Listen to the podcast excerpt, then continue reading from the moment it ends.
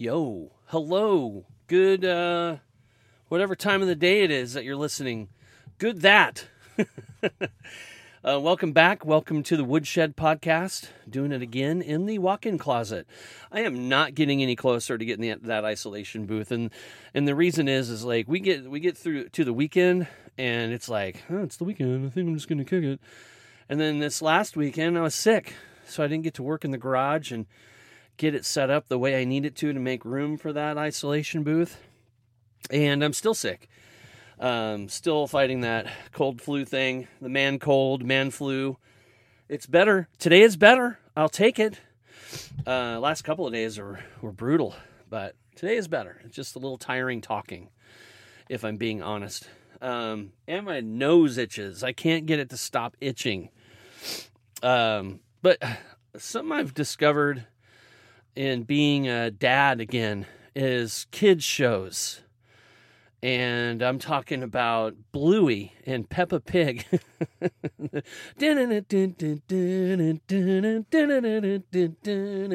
Mom, if you've seen it, you know what I'm talking about. And then it's Peppa Pig. I don't know how the rest goes, but man, what happened to the Animaniacs? You know, when Riley was a little kid, it was Animaniacs and Tiny Toons, and I'm just going to say it with my own mouth that Animaniacs is way better, unless you talk to my wife, and then she is like, only an idiot would say that. She's got her thing. It's fine. It's fine. Everything is fine, and yeah, I just learned that if I just agree, then I'm safe. I'm in a safe place if I just agree with the wife. That's what you do. And like, I've also discovered being married again, that, it's easier to just say yes about stuff like a couch than it is to be like, I don't know. Like, we don't really need a couch. We got like a good couch right now, blah, blah, blah. Nope. It's just let it happen. And, that's what we did. We have found a couch. This is a great story. We found a couch on Marketplace, and we went and looked at it. And the couple's real nice. They're younger. Of course, I'm older now, so it's a little easier to say that they're younger. I mean, they're even younger than Riley, so that's younger. Anyway, they're younger. It's a younger couple. They live in White City. They have a nice house, and they have this really nice couch. Had, because we got it now. It's in our house. And it's a Stanton made in Oregon, so that's even better. That's really good. And they wanted a fair price for it. I'm not going to tell you that price. I just feel like that'd be a weird flex, so I'm not going to do it. Well, we were sitting on the couch, and Suzette was like, I really like this couch. And I didn't actually like it a whole lot, but I said, yep, that's great. Let's get the couch. This is cool. I'm all in. And then I noticed little hints around the house that they're getting married. And I was like, hey, you guys get married? When you guys get married? Oh yeah, July 1st. Huh. I have a great idea. How's about, I'm a wedding DJ. How about I DJ your wedding and you give me the couch and then you just pay me like about half the normal fee. And they said, cool. And then the owner the next day brought home a 28-foot flatbed trailer. And I went over to the house, and we loaded it up in the trailer, and he drove over here to our house in Central Point and helped us load it in. And I was like, you know what? If we go over by another hour or so, I'm not going to charge you guys for that. Like, this is great help. Thank you. And so we got the couch. She was happy. It's got like it's a sectional. But even though our house is so enormous, and we couldn't set it up as a sectional, so we have it set up as two separate couches, and it looks pretty good. And the, like, chaise lounge, it's like a big, weird wedge. It's so comfortable, and the ottoman is massive, and it's like storage. I've never had such nice couches. But here's what I'm going to say. I don't know how we're going to, like, we ever move out of this house, and I know we are not going to live here forever, but if we ever move, like, I want to know, how are we going to get that thing into a vehicle? Because it would not fit in my Yukon. Not even a little bit. So we have a slight dilemma. We have a slight dilemma in the fact that when we move, I'm either going to have to pay somebody with a flatbed to come grab it or just sell it, I guess, you know, and get another couch. But then we're having to do that whole thing all over again. It's just kind of funny. Anyway, that was a little bit of the kind of a window into the personal life of things that's going on right now here at the house. And things are good. It's just been real nice. The wife was out of town for a couple of days. She came back. I was happy to have her back in the home. So was our little baby. Our little baby sure missed her mama. So we're real glad to have mama back. And I missed her. She missed me. I missed her. Mush. I got a really cool band, a guy from a band I found on YouTube a couple months ago. Started talking to them and booked them for an interview. One of the guys in the band. Band is MOJOTHUNDER, one word, MOJOTHUNDER. And they're out of Kentucky. And they're great. So I'm excited to speak with Bryson today from MOJOTHUNDER. We've been texting. We're textually active. And he's cool. We've been emailing and texting. Today we were texting about a band I interviewed, and he was like, yeah, those guys are great. But anyway, can't wait to talk with Bryson of MOJOTHUNDER. I'm very excited to have them on and introduce their music to you. We were talking about doing I like to trade music with friends. Like I'll grab a link off of YouTube and I'll send it to them and hopefully they send me something back. And Riley's really good at sending me terrible rap songs that I'll never listen to. And I'm a fan of hip hop.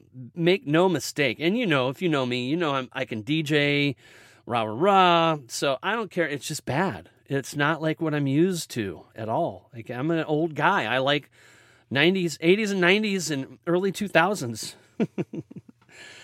Anyway, gotta say thank you to our fine sponsors. And there's links in the show notes.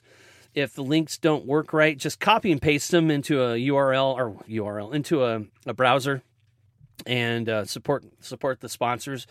A Look Design, they've done my logos, everything I've needed them to do for logo stuff and design. They even did my resume once, got me a few jobs, actually. So A Look Design, they're great. They're on Facebook. They're on the internet. Just Google it. Rogue Valley DJs, and Gary and I are doing the City of Medford Daddy and Daughter Dances soon. Going to be a good time. And Rogue Valley DJs, if you're looking for a DJ, maybe it's me. I don't know. You might ask for me. You could ask for another DJ. We'll figure it out. Email is the best way, gary@roguevalleydjs.com. Hook it up. And also Outsider Coffee. It's evening in this recording, so I'm not having coffee right now, but I'm having what coffee is made out of. You got to pour it into the thing so it gets hot and then it drips out and then you got coffee. It's water. I'm drinking water.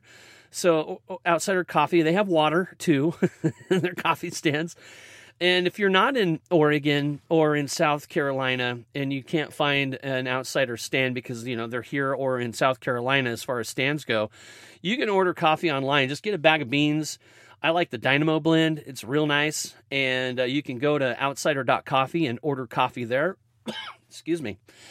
And I want to thank Moxley Media. Moxley's helping me with a web store for merch for the Welcome to the Woodshed podcast. I'll have a link soon. Going to call them tomorrow and work out the glorious details. And thank you to Moxley Media. I've got me a nice hoodie and a nice hat and a nice T-shirt. Hopefully I'll get some mugs and whatever else they can print on. You know, we'll sell it to you. I don't have the link yet. It's happening soon. Just hang out for further instructions. And also Paul Bunyan Beard Gang. These guys print cool stuff. And it's for fans of bearded people and bearded people themselves. He makes really great crew necks and T-shirts. I'm wearing his socks right now. They're white with the PBBG logo. And you can find them online on Facebook. Their website is pbbglife.com. Support those guys. They're all, you know, local to somewhere. It's not like I'm saying, go to Nike and get some shoes. Nope. Forget those guys. Go to these local type people and support them. And yeah, that'll help. yeah, so thank you to the sponsors. Thank you for sharing, for reviewing, for stars. Thank you for the ratings. I need more reviews, though. I need more written reviews. I'm going to tell you that I'm going to keep saying that until I get to a place where I'm kind of happy about it, because I've only got one. And I know a lot of people listen to the podcast. I see it every day. I look every day, multiple times a day, to see what the count is like. And it's hundreds a day, and I've got one review. Come on, people. Now, granted, this time on the podcast, it's way more Spotify than Apple Podcasts tuning in. I don't know why. Last time it was Apple by a lot, like thousands a lot. So, yeah, this time is a little bit different. Anyway, enough of me. Let's hear from them. I'm going to bring on Bryson from Mojo Thunder. Here we go. When I'm feeling like I just don't want to deal with the world today, I go down to the woodshed where all we do is pick and play. Play a song for the underdogs and the happy-going-lucky. Play a song for the Californios and East Kentucky. And when I'm feeling like I just don't want to deal with the world today, I go down to the woodshed where all we do is pick and play. I go down to the woodshed where all we do is pick and play.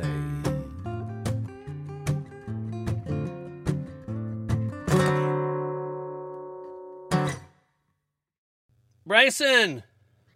What's up, dude? Hello, good evening. Thanks for joining me. Welcome to the woodshed.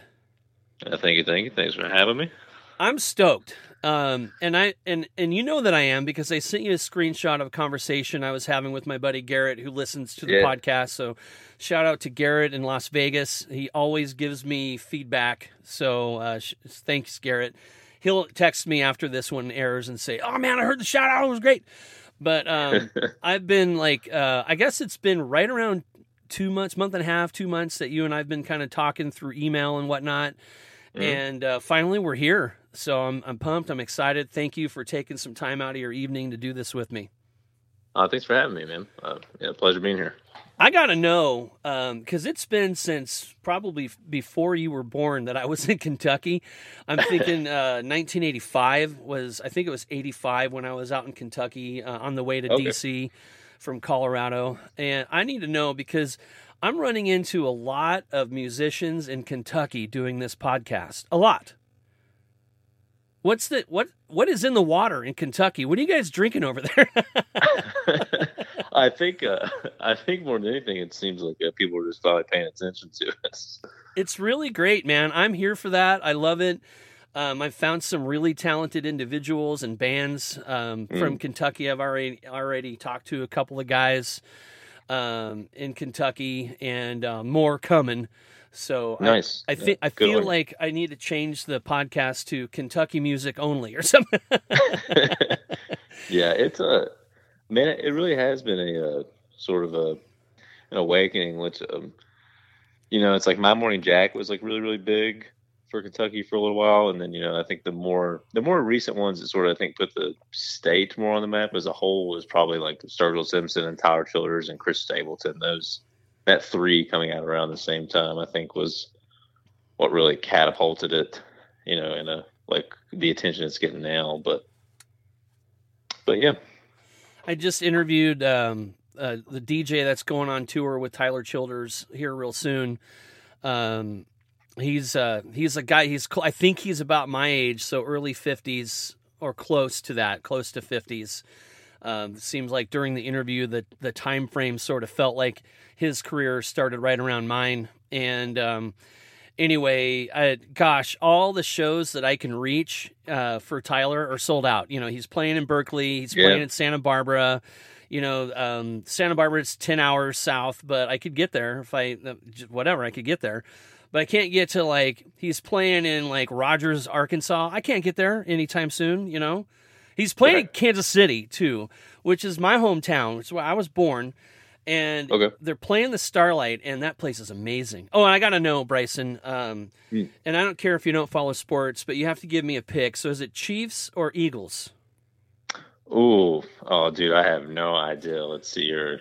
I'll help you. Let's go with the Chiefs. Okay, cool. I was gonna say I'll help you. Oh, okay. That's the Kansas City. Yeah, team. I'm wearing all my Kansas City stuff right now. Not that anyone can tell. I'm in my walk-in closet. No one knows but my wife. Anyway, all right, man. Well, I'm really looking forward to getting to know more about you and Mojo Thunder. So let's get this thing started. Sure. All right. Well, what made you want to be a musician? Ooh, going back to the very first, I mean, you know, just as weird as it is to say, just more just music, man. Like, my uncle played guitar. My dad, huge into music. And then my grandfather was also very, very into music. So I think that's sort of the family connection. There's a little bit of trickle down there. But, yeah, now as far as guitar goes, I think that was likely just kind of something that I saw them doing and sort of went towards it. And then I really picked up on it. That kind of became the thing. How long have you been playing music? Ooh, like 20 years, I think. Maybe like 15-ish to 20, okay. Somewhere around there. That's cool. I've been a DJ for 35 years, something like that. Oh, nice. Yeah, radio, nightclubs, weddings, you know, cheesy game show host style DJing, whatever.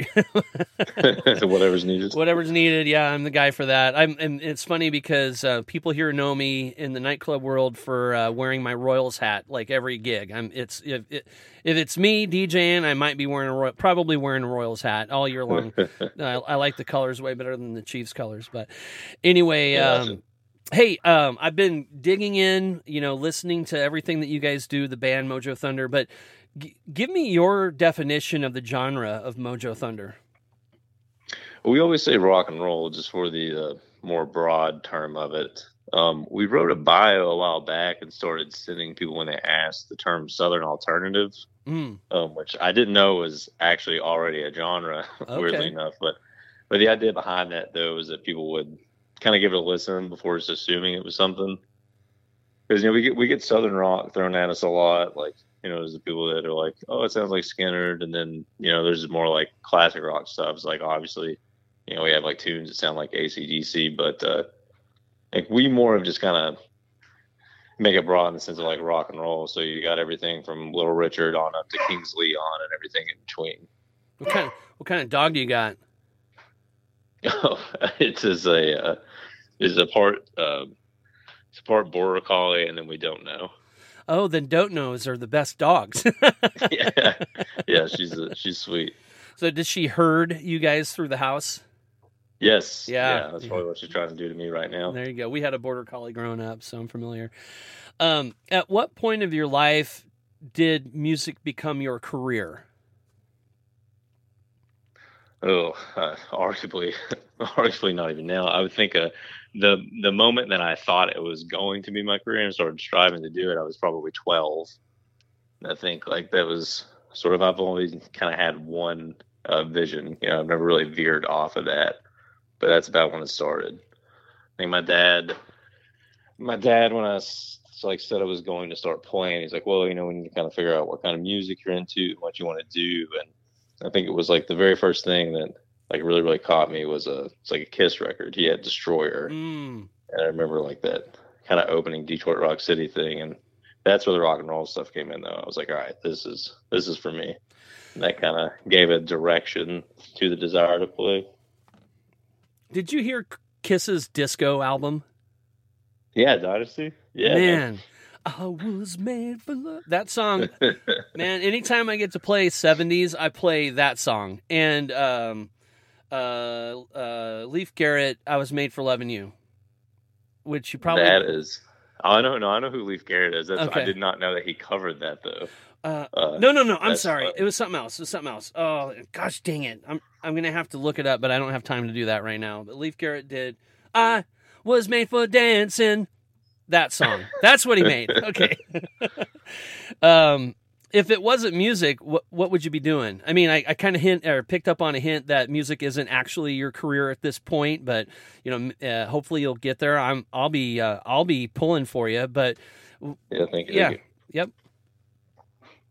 So as far as Was it like, what is the alternative to doing it career-wise? Yeah, I guess. Yeah, sure. If you weren't doing music, you know, like it could be a hobby, it could be, you know, anything, a career choice. Because like right now, you know, you're doing music, and easily it could be a career. It's just going to take a lot of work. I know that. Sure, sure. I didn't start as a DJ overnight. And, you know, you got to play your free gigs every now and then, right? You know, blah, blah, blah, all that rigmarole. And I know, like, DJing is way easier because all I got to do is plug in stuff and then play other people's music. It's pretty easy. The hard part of DJing, if you're any good at it, is not the DJing. It's the reading the crowd and finding what they're into. And you don't have much time to do that. So you know, in a place like here now, it's a little easier because we have one nightclub in this area of 225,000 people. We have one dance club. Nice. So you can send it down Main Street. Seriously. You know what everybody's into. Play the stupid crap and they're into it. Pitbull, go. You know, it's easy. So yeah, if it wasn't music, what would you be doing? Well, when I was in college... when I graduated, I tried to get into law school. I think that was if there was any other bid, it would have been that. I ironically enough, sort of picked another career path that I planned on, you know, not making very much money at, because I didn't want to be like a finance lawyer or anything. I wanted to, you know, get into the real stuff and try and help some people. But, yeah, I think that was that's sort of a path I veered on for a little bit, actually. I guess, I don't know, it was a little while, you know, studying for the LSAT, doing all those things. Took a really serious bid at it, and it was actually you know, when we got the Europe tour that I decided that I wouldn't do it. As you know, it's, you know, law school, not only expensive, and I'm sure, you know, unless you've been living on a rock, or anyone listening has, you know, college is incredibly unaffordable. Yeah. But yeah, so it was like law school, all those loans, and then and just the other 3 years of school, really. I just thought I think I'm going to stick with rock and roll, because I'd, you know, just put a lot more time into music. So it was kind of like, why segue into this other thing? And, you know, let's just kind of stay the course. You know, I was just thinking is when you're sitting at a table with like Sony Records, you can be your own lawyer now. Yeah. You can. You can be your own lawyer, you know, a little bit more. I mean, you know, it's probably a lot different than what you were studying. But anyway, I'm going to play Bullet. And I have a question about Bullet. It has nothing to do with music, but is this a whiskey themed song? Because it's spelled the same. You know, we did change the spelling on it for that reason. Sean wrote the lyrics, so I couldn't tell you exactly what it's about, but I think lyrically it's definitely got some good timing themes in it. So yeah, but it definitely called to be named as the same as, you know, Bullet's Bourbon. Not that you're looking for a deal from them, but I would take it. Bullet, if you're listening, I will be your podcast and they will be your band. Call my people. They're not busy right now. It's evening. Yeah. So call my people. They'd probably rather sue us for the name. Probably. Sorry about that, Bryson. Hey, well, let's play Bullet. Talk it up a little bit. How did that come about? Yeah, so Bullet was, I think I brought in the riff for it and sort of the loose arrangement to it. Sean wrote the lyrics, and at the middle section, we sort of took a little bit of like a kind of Allman Brothers, Thin Lizzy harmony thing to it. And the ending solo, I'm very, very proud of. I think that was always like, I think we sort of nailed the very kind of like that whole essence of like fun rock and roll. All right, well, I'm going to play it now. Let's hear it.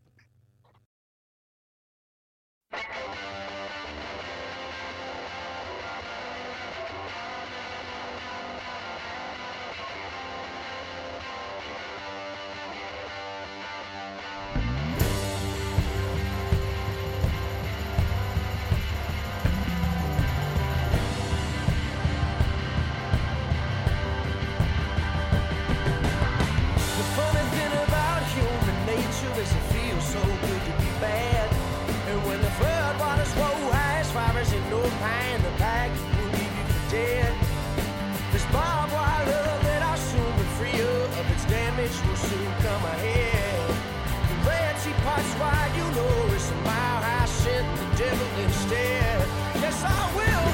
Oh.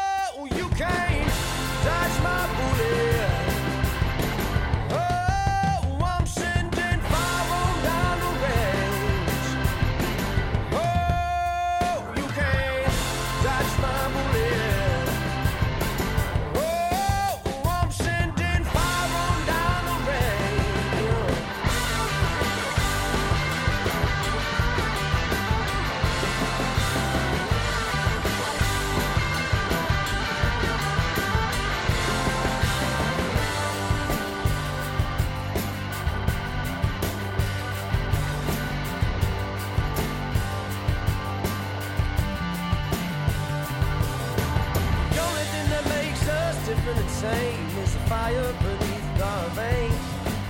Buy the ticket and derail the train. Take the pleasure and chase it with shit. My soul ain't pretty and I lost it for a penny. Must have been at the end of last week. For cheap cocaine and to hear my name, my soul is the devil's to keep. Yes it is.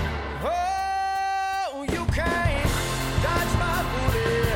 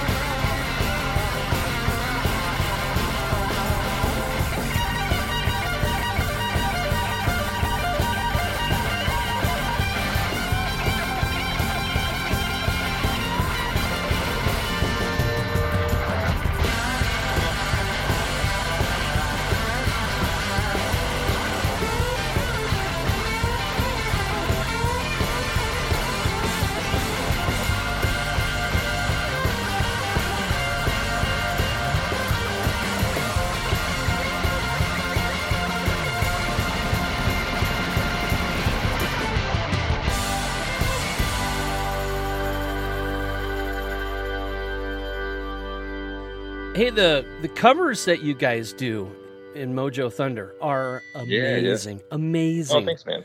So much fun. I think I told you, and I don't remember, I might not have. So if I didn't, you're going to hear it for the first time today. But I might have told you that we were sitting on the floor, my wife and I, and I pull up, like, we do this thing called Jukebox, and it's kind of trading music like we were talking about in text earlier today. Yeah. She'll pick a video, and then I'll pick a video. But she picks things like Bare Naked Ladies, you know, Matchbox 20, and then I show her all the music of the people that I'm interviewing, right? and we were just listening. We weren't doing Jukebox. We were just listening to music, and I put on Mojo Thunder and let it ride. Not once did she say, "Can we change it?"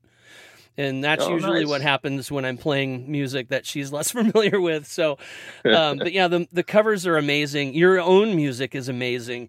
But thank you. Do you guys feel performing covers is important? It's just enjoyable. I mean, there's not really a kind of like a set in stone thing to it. There was a deal. You know, it's like when you're, you know, it's like coming up, especially in our state. I don't know how it is like you guys within Oregon, but you know, there's like this very, very big division of, you know, like there's like those dudes that go out and they like slamming in the clubs, playing like 3 or 4 hours a night, doing covers. And then there's the people that do 45-minute sets playing, you know, straight originals. And, you know, one sort of looks down on the other. Like the cover guys get paid. You know, the original musicians, I don't know, kind of like a little bit of like too good to play other people's songs. And it was kind of a, you know, sort of, you know, we came up in the, you know, kind of like the more like, you know, the punk rock stuff, like, you know, and you do your quick, you know, 45, all originals, leave. And then I kind of think the hatred of like the original scene, hating on people playing covers and like playing music that they enjoyed, made me sort of rebel against that, where I was like, I'm not going to be put in a box to where, you know, if we want to go out and play a Little Richard song, that we can't do it. Yeah. And if it means we can record, put them online, and people can enjoy them, and then we can kind of like, you know, like bring out like certain covers live and stuff, and like, why not? You know what I mean? It's all music. It's all good music, and you know, there's a reason that, you know, people still dig Long Tall Sally. I mean, that's just a classic song. No reason for it to go away. And I think, you know, anyone want to pick it up and learn it. You know, audience deserves it. Why not? Yeah. As a DJ, and especially at this point of my career where I use almost no creative, like artistic freedoms, it's all Bruno Mars, you know, all that really super popular stuff. Mm-hmm. The creative is like where you place it, you know, like how you use it. And I used to do an 80s night. And are you familiar with the Violent Femmes? Yeah, yeah. Come on, Dad, give me the coffee. Yeah. Yeah, come on. Yeah. Yeah, man. There's this girl I want to... I would play...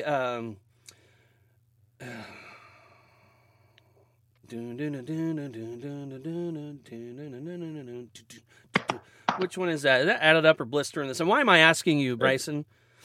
I should know. Shit. Anyway, there's that break in the song. And then there's like a pause, and then they go, "Let me go on," and it's like a crowd pleaser, right?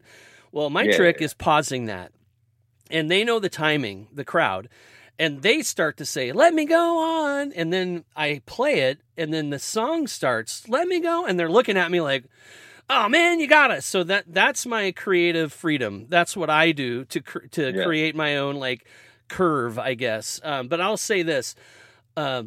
Live music in places brings out more people, more, you know, more clubs, more DJs, you know, more entertainment, whatever it is, brings out more people. And so there's always room for a cover, and there's always room for an original. And I'm sorry that you actually have to feel that hatred. We don't really have that here. And I've worked in nightclubs here in the Rogue Valley. I've DJed in other places. But the nightclub industry here is suffering, like I told you already. So there's this place called Johnny B's. You guys would kill Johnny B's. They would love you there. So I got to figure out how to get you out here to Oregon. Johnny B's is fun. It's legendary. People know you go there for live music. That's sort of, if it's a DJ or a live band bar, people know, then they go there. You're like, oh, we want to go hear 50 Cent and blah, blah, blah. So they go to the DJ clubs, and then they're like, oh, we want to see a live band. So they go to places like Johnny B's. And then there's all sorts of cool little places in this tiny little college town called Ashland, Oregon, named after Ashland, Kentucky, that there's always something happening. Ashland's like kind of a gym, and it's funny because people in the valley, in the part of the valley that I live in, hate Ashland. It's super liberal, whatever, I don't care, but it's beautiful, and there's the Shakespeare Festival, and it's kind of the mountain town, and Medford's like the, you know, blue collar guy driving a big old truck that works at the lumberyard, you know, things like that. But yeah, I got to figure out how to get you guys out here. Maybe one day we'll figure that out. You talked about your family and being into music, but did anyone else in your family play music like you do? Yes. Yeah. So my uncle, he was probably the most, gave it the most go, I guess, would be the way to say it. But he moved to Nashville, I think, sometime in his 20s, and like spent, I think, about 5 or 6 years down there kind of trying to make it, and had some mild success too. I think he ended up winning like a national singing contest and had a video on the Family Channel. I don't know if you remember the show Gunsmoke or not, but they'd done this like Gunsmoke marathon and like played his video in the middle of it. So but anyways, you know, so he had some cool stuff there, but yeah, no, you want to talk about musical education, man. I grew up thinking, so I would just sit and listen to him play acoustic guitar, and I was sort of enamored by it. And he would play like all these like Merle Haggard songs. He would play, I don't know if you're familiar with Bruce Springsteen or not, but I love him. And Nebraska is my favorite album. And I spent like the first, I don't know, probably 3 or 4 years of hearing those songs thinking my uncle had wrote them. I thought they were his songs. Wow. I was like, so Springsteen and Haggard were like, you know, ingrained in my DNA from a very, very early age. And but yeah, he introduced me to all that stuff. And so, you know, I heard him sing those songs before either of the originals. So it was, anyways, but yeah, he had a very, very big impact on me. Do you know the first American to record on CD, to press a CD? Bruce. Born in the USA, right? Good job, Bryson. Yeah. I'm proud of you. Yeah, man, the boss. That's good stuff. I guess you are a fan then. My aunt is a huge fan of Bruce Springsteen. She had like the whole box set that was in like the late 80s that he released. Yeah. He just sold all of his catalog last year, I think it was. Made a lot of money. Yeah. Good for him. I really like diving into music, that because as a DJ, it's hard for me to listen to music for pleasure because all I'm doing is counting beats per minute and listening for key clashes. So right. That's what like talking to you gets me in front of music that I'm not familiar with. And now, you know, I'm like, all right, cool. I can listen to this. This is so much fun. I'm not counting beats per minute. I'm listening to music again. And, you know, Bruce, there's a couple of songs at weddings that I play, but it really not a whole lot. You know, it's not like, oh gosh, Chris Stapleton, I could play at every damn wedding. It doesn't, people love him no matter who they are. Right. He's very popular. One of his songs was our first song, More of You. That was mine and my wife's first song when we got married a couple years ago. Yeah, so that's cool. In the 90s, I was DJing in a country bar. I'd have been playing him back then, no problem. So, and everyone in the 90s was like, you know, so country that, of course, they had to listen to Merle Haggard and Johnny Cash. And, like, you know, and I'm in Nashville. I, like, met Marty Stewart, and people don't know who the heck he is, and they should, you know. Yeah. It's kind of crazy. Absolutely. But, that's cool, man. It, you know, it's fun to watch the influence, you know, like where it came from, and like it's almost always family. Someone in the family. If you're doing something creative, it came from someone in the family. My DJing kind of came from my dad's 45s. You know, my stepmom, my dad. I've always been a fan of music. And then all of a sudden I started DJing, and it just sort of took off. Has there ever been a venue that you could play like over and over and over again? Like that one, like special venue? Oh yeah, for sure. Lexington, Kentucky, the Borough. That's our hometown. So that's where like, that's where we always kind of like circle back to, like off of tours. That's like where they normally start or where they normally end, and end if we prefer it at the end of a cycle. But yeah, man, that's a very, very special place. I don't know if any of the other Kentucky cats have told you anything about it, but it is that's kind of everybody's club, man. It's like the Cheers of the local Kentucky scene. Like everybody goes through there. It's kind of a rite of passage to play at that place, and we've been lucky enough to build a crowd there. You know, like, you know, have the folks come out and see us, which is really, really nice. And but the other venues that I love, there's a place called The Nick in Birmingham, Alabama. It's just like a kind of like a little dive bar situation. I love dive bars. Yeah, man. And it's a, well, if you ever go down that way, like it's just a neat little place. Like, it's kind of a, the stories are probably, better than the building ever was, Okay. But it's one of those things where it's probably has more legacy than, real, but there's a character in the walls there. And in Louisville, Kentucky as well, that's home number 2. That's where Sean's from originally. So there's a place called Zanzibar up there that we do pretty good in, and it's a fun place, man. The oh shoot, I had something I was gonna say. What's the population of Lexington? Oh gosh, put me on the spot. I don't know. Let's see here.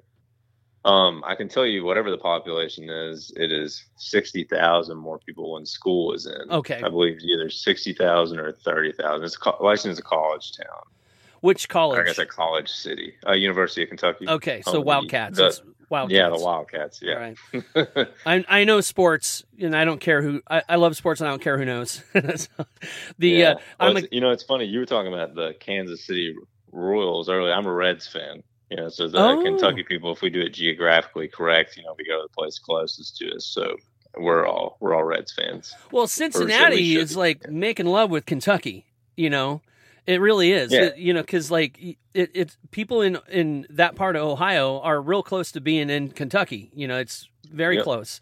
I gotta get out to Kentucky because I have to visit Buffalo Trace and try to get some Pappy, Van Winkle. Are you familiar with these whiskeys, bourbons? Yeah, loosely. Do you know the difference between whiskey and bourbon? I couldn't explain it to you. It's easy. I know something with limestone or something, or where it's barreled. Bourbon is from Kentucky. Whiskey is from everywhere else. Oh, okay. Yes, that part I knew. I thought we were talking like the... Maybe there's other processes I'm not familiar with, but I have a bottle of Buffalo Trace in the house like almost every week. And then Eagle Rare is really good. Comes from the same place. Yeah, We like that one. And we like there's another one from Jim Beam called Old Tub. That's really nice. And it's cheap. But anyway, I got to get out there. You can't get Pappy Van Winkle in Oregon. In fact, we're probably lucky to get Buffalo Trace because Oregon controls all of that. Like there's a police force called the OLCC that not only controls what comes into the state, but tells the liquor stores what to sell it for. They set the pricing too. It's a lot. Weird. Yeah, it's so weird. What about being in Mojo Thunder brings you the most joy?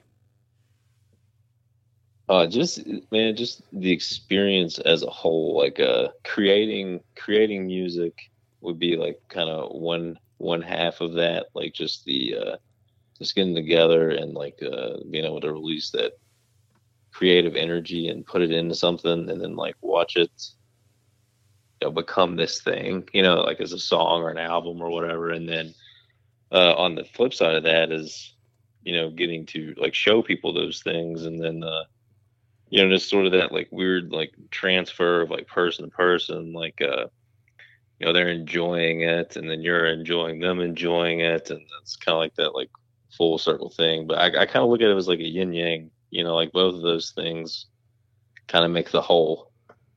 Because if you were just sitting in your room creating all the time, like it would be a wonderful experience, to make those moves, but without really having someone else experience it or kind of be able to test it. And you really don't have much. And, on the other side of it, if you don't have anything to show, there's, and then you're just kind of just hanging out. So what's the song? Yeah, that makes sense.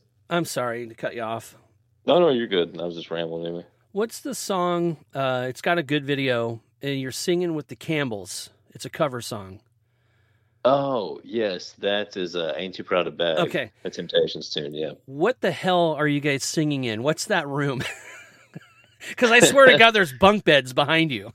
Dude, that is the nicest green room of mid-sized venues. I'm going to go ahead and say in America. That's the Burl Green Room. Okay, cool. Yeah. All right. Yeah, I was I don't know if this is like their apartment, but man, I would hate to share a room with 3 other dudes that close. You know, funny enough, we all did used to live together. I bet we you did. That's great. We done probably 3 years. Me, Zach, and Andrew. Sean never lived with us, but me, Zach, and Andrew lived together for I think about 3 years. And so we lived together, we practiced together, we ate together, we went out on the weekends together, we played, everything. It was like very inseparable. And then eventually we had to at least look at, other things. There's a definite vibe in your band, dude. There's a fun vibe in your band. Like, I know, like, there's showmanship, but still, as a person who enjoys being entertained, I hope that one day I get to see y'all live somewhere, whether it's out here on the West Coast or I get to cruise out to Kentucky and see you guys. But there's a vibe, and I enjoy it. I want to yeah, no problem. I want to talk about the song "Rising Sun." So tell me how that song came about, and then we're gonna play it. All right, right on. So "Rising Sun" is kind of in the same way. Really, most of the songs off the Hymns kind of came together as like I brought in a riff and a loose arrangement to it, and we labored on that one quite a bit. Sean wrote the lyrics to it. And I believe that one was like fairly collaborative too, because Sean like kind of brought in one of the riffs as well. And anyways, it's one of my favorite songs, and it's one of my top 3 to play live. Well, let's play it now. Yeah.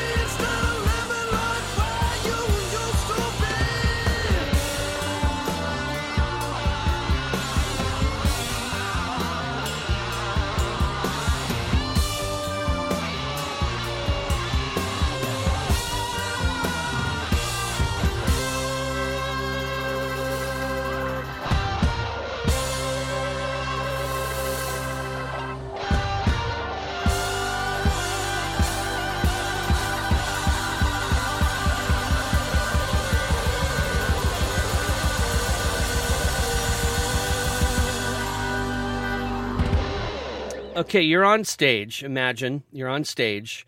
You're playing. You're playing to a full house. Nice. How do you know that you've got them? Like, they're yours. How do you know that? Ooh, good question, man. I think when you know you have them is when you're not paying attention to it anymore. You're kind of almost like in and out of those moments. You know what I mean? That's like, so you're good. Just kind of, you're like there but not there. I guess it's sort of you know you got them when you don't have to work that hard to get them, right? Once they're there, yeah. They're in your hand. It's more of kind of the like. It's more like that you have each other. It's like a gel, right? Okay, I can see that easy. Yeah, because it's like, you know, once it's like, oh, it's like, you know, anything else, you know, it's like, you know, the first time you go out on a date or something like that. Like, once the proving ground is kind of done and everyone like relaxes into themselves, that's when the realness happens. Man, when I'm DJing, that's when you're there. When I'm DJing, I don't sleep until like 2 or 3 hours after the gig's done, and I'm loaded back into the house. Like, I'm up. The energy is there. I'm 52, and I still have that energy. But yeah, you gotta like Kenny Rogers. You gotta know when to hold them, know when to fold them, right? Like, it's pretty good. Hey, how do y'all write? Like, describe the creative process of MOJOTHUNDER. Is it like guitar riff first? Is it lyrics first? Like, how do you guys do that? We've always been music first. And now, so during the, like the album that's out right now, Hymns, that was mostly like someone brought in a riff. So it's like me, Sean, or Andrew would bring in a riff, and then we would all sort of write around that. And it's kind of, you know, it's like introduce jams into it. And like a lot of times that would be it too. You know, it's like you get a riff and you have like the loose arrangement and, you know, you play it for 20 minutes. And then, you know, maybe somebody goes in a different direction. They're like, oh, I like this. And you kind of like start whittling it down into what it needs. And then, and we've, you know, continued that process, as of recently, but, you know, during the COVID years, the lockdown, if you remember that the pandemic that happened, that one thing. Yeah. You know, just that hopefully once in a lifetime situation. Yeah. But in that, I think I started writing a lot of songs on my own at that point, where I kind of it just kind of done it every day. It was just kind of my thing to do. It was like, you know, sitting in the house, and I'm not much of like a drinker or anything anyway, so I kind of like just started sort of spending my weekends doing that. So and which the guys have been really receptive to some songs that I've sort of brought in that were like fully fledged out. That's a little bit new for us. And she, you know, Sean's done that as well, and so we've kind of all like brought in stuff where it's more fledged out, and then kind of everyone puts their spin on it, and then kind of like says, you know, maybe we'll flop these two things, or, you know, kind of go through the more intricate parts of it. But just kind of all over the place, really. It's. I can't wait to see what you guys do next, you know, like just over the process of listening to what you have out there right now. I'm stoked on whatever you guys do next. And I'm hopefully soon I'll be able to buy a t-shirt. I want to have a t-shirt from everybody that I interview. But yeah, your guys' t-shirt designs are a lot of fun. What it would be really cool is if I could figure out a way to make bobbleheads of everyone that I interview. And then I have like a studio, you know, like one day when I'm Theo Vaughn and I've got a studio on TV, I'll have all my bobbleheads of people I've interviewed. You know, that'll never happen. But anyway, that's in my fun little child brain at 52. That's what I do. Can you name a musician that you admire, and what is it that you admire about them? I can name several. Right off hand, I think I'm going to go Marvin Gaye as a musician that I admire. There's so much to admire about Marvin, but I think like, especially like even sort of like the, you know, the Detroit Motown stuff. And he was one of the few that got to have his own studio and write his own albums. And I just really, really respect that dude's, his creative impulses, and just the authenticity in the music. Like, you know, What's Going On is one of my favorite albums of all time. And yeah, I just think that dude was just mean, there's not a misstep for the guy. You know what I mean? Like, he sang well, he wrote good songs, like, he was able to arrange stuff well, like, the track listings, albums flowed well, he was great live. I mean, there's really nothing bad to say about him, other than, you know, I hated how he went, yeah, as far as, like, his life, but I look up to him, like, quite a bit. You got to ask the question of, where would music be if we still had Marvin Gaye? Where would music be if we had Michael Jackson, Tom Petty, Prince? You know, yeah, both Prince was a little, or Tom Petty was older, but still, David Bowie. You know, where what would we? Because, you know, like, you take a look at, and I know it's probably not as important now as when I was doing radio in, like, the late 90s, early 2000s, but the Billboard charts for 2 or 3 years had nothing on the charts for rock and roll. And I'm not exaggerating. There is nothing. And now, of course, they're not just measuring on plays. They're measuring on streams and downloads and purchases. Sure. You know, so they're measuring in all the ways that people consume. But it just blows my mind that there's nobody charting. And hopefully now, you know, we've got Nickelback coming back with a new record. We've got Metallica coming with a new record. Hopefully we start seeing some rock and roll like that back on the charts. And, you know, like, I like to influence people, to consume the music of the folks that I have on the podcast. That's a very important step in my process. So shoot, man, I'm hoping that when people hear Mojo Thunder, that wouldn't have normally heard them, like folks out here in Oregon, I don't know, you know, like, I purposely look for music on YouTube that's not on the radio, or, you know, not in the top 10 of iTunes or what have you. And every now and then, like, I have a couple of friends that have been in the top 10 of iTunes that they're independent recording artists in the Bay Area. Oh, nice. So that's cool. But, you know, hopefully we can get some rock and roll on the charts again. It's kind of crazy, actually. Man, you know, you mentioned the band a little bit, as far as, like, the, you know, Sean, everybody else in the band. I want you to name the band and tell me what they do. What are their jobs in the band? Okay. Sean Sullivan, lead singer, rhythm guitar player, Zach Schutman, drums, and Andrew Brockman, bass. Cool. And then if you want to go further than that, Sean keeps track of the books. Andrew is in charge of orders and merchandise. I'm sort of a communication liaison and do booking and run the social media.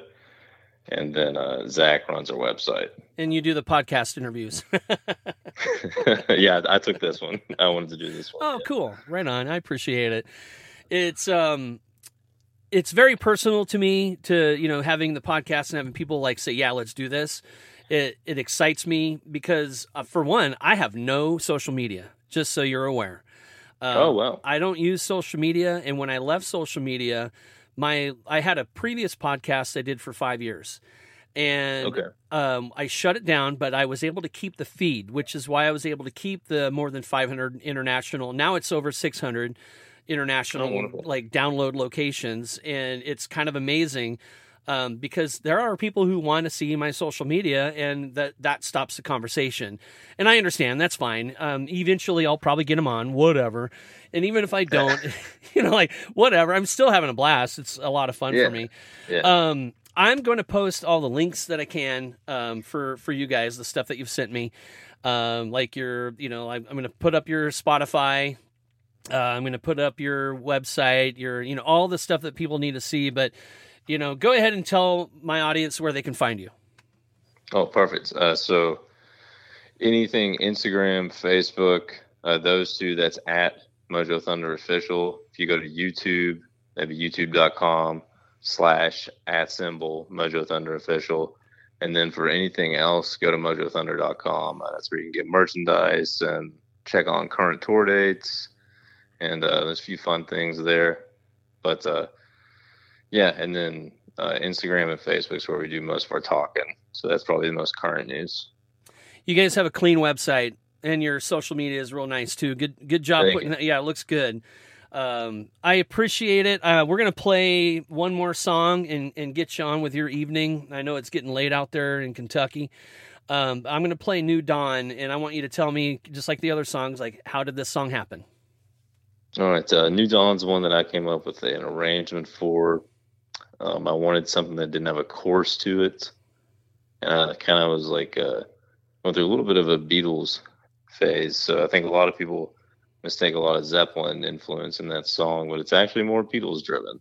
It's kind of think like Day in the Life and Octopus's Garden. That's where that like weird middle section comes in, is that influence. But it's I think creatively or artistically, it's probably, I think, our best song off of that album. Well, we're going to play it. And before I play it, again, I just want to say thank you so much for being on, Bryson. And I I've said it, but I'm going to say it again. I can't wait to see what you guys do next. And I definitely want to have you all back. Thank you, man. Yeah, maybe we can have you and another guy if there's time for that. Yeah, for sure. Yeah, we'll get everybody on.